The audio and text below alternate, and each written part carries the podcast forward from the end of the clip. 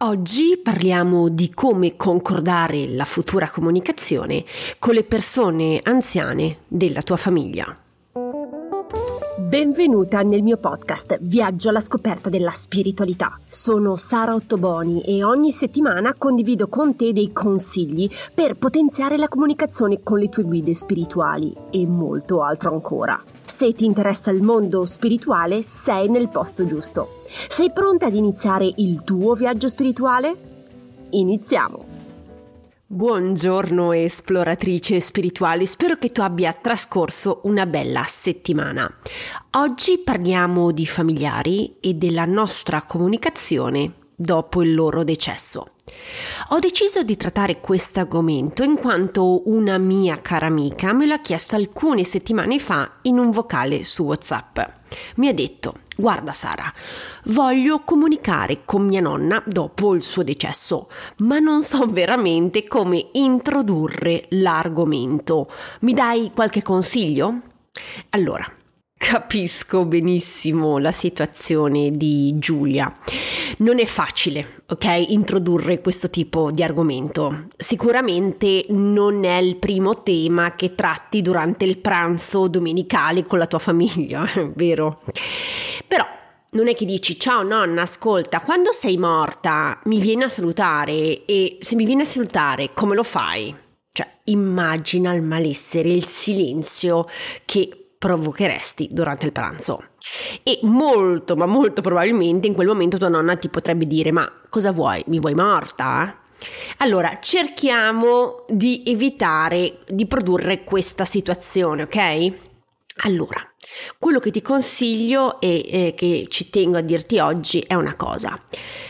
Nel momento in cui vuoi aprire il discorso con un membro della tua famiglia, assicurati di fargli capire questo concetto. Cara nonna, allora, io desidero dal profondo del cuore continuare a sapere che sei accanto a me, che mi vieni a salutare e che mi continui a dare dei consigli preziosi come fai ora. Purtroppo, però, non potremmo parlare come stiamo facendo ora, ok? Quindi quello che abbiamo bisogno è di collaudare un nuovo modo di parlare. Abbiamo bisogno di nuovi strumenti, e abbiamo bisogno quindi di un nuovo linguaggio. Dopo che hai fatto questa introduzione, come proseguire? Cosa devi fare? Beh, chiedi semplicemente a tua nonna di scegliere un'immagine, un animale, un oggetto che utilizzerà dopo il suo decesso per comunicare con te. Come vedi, concordare un linguaggio nuovo non è una cosa veramente complessa da fare. La vera sfida in questo contesto è presentare l'argomento. Dopo che hai introdotto il tema, tutto è in discesa. Però ti assicuro che il membro della tua famiglia accetterà molto, ma molto volentieri di concordare un simbolo con te. Colgo l'occasione per ricordarti che puoi fare questo esercizio con tutti i membri della famiglia, nessuno escluso. Adesso ti voglio raccontare un aneddoto che mi ricordo molto molto bene. Eh, c'era una conoscente che aveva un brutto male e alcuni mesi prima del decesso aveva rassicurato le sorelle che sarebbe venuta a salutarle utilizzando un uccello, il cardinale. Quest'uccello non è veramente facilissimo da notare qui a Montreal. Il giorno del funerale un cardinale è rimasto sull'albero per 20 minuti dietro casa, eh, vicino alla finestra della cucina di una delle tre sorelle.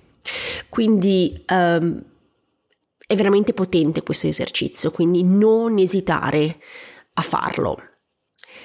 Prima di proseguire, però, vorrei portare la tua attenzione su un punto fondamentale.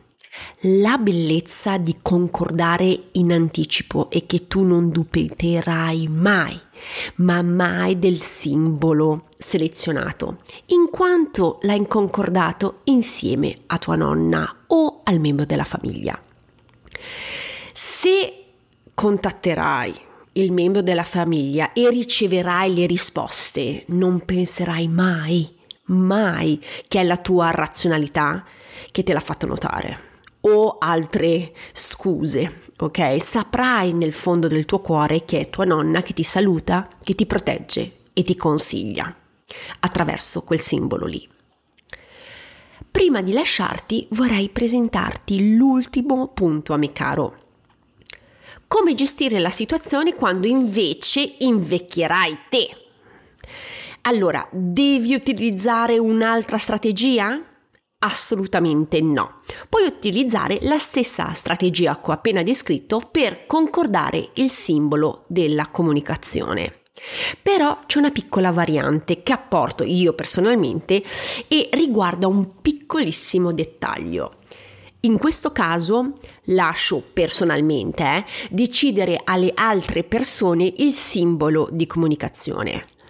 Focaccino deciderà lui eh, quale simbolo utilizzare per la nostra conversazione, invece mio marito lo ha già deciso. Ma sai perché ho portato questa variante nella strategia? Per una semplice, semplice ragione. L'immagine che la persona seleziona è quella che le piace ed è un simbolo a cui è legato spontaneamente e quindi sarà molto più facile per la persona che rimarrà su terra ehm, notarlo perché è lui che l'ha selezionato. Quindi è già sensibile a questo simbolo e quindi se lo ricorderà molto più facilmente dopo il mio, il mio decesso. Un simbolo proposto da me in questo caso non avrebbe lo stesso impatto. Ma allora perché ti ho consigliato di chiedere a tua nonna di definire un simbolo? È perché sei te che lo chiedi. Sei te che desideri continuare la comunicazione. Sei te che proponi questo tipo di approccio. Quindi sono sicura che registrerai nella tua testa quel simbolo in modo indelebile. Quindi non dubito nemmeno un minuto che memorizzerai facilmente quel simbolo. Prima di lasciarti, ricapitoliamo insieme i punti salienti della puntata. Assicurati di concordare un simbolo, un'immagine con le persone care con cui vuoi continuare a comunicare dopo il loro decesso. Fai scegliere al tuo caro il simbolo e immagine che tu utilizzerai dopo il tuo decesso.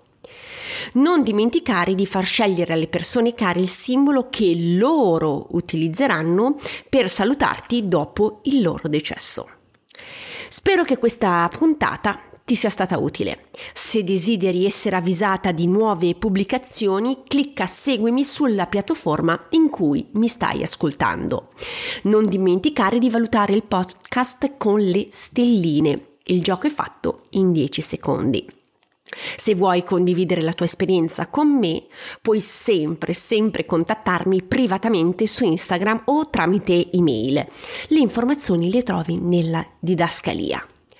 Se desideri ricevere materiale esclusivo, iscriviti alla newsletter mensile. Anche qui il link lo trovi nella didascalia.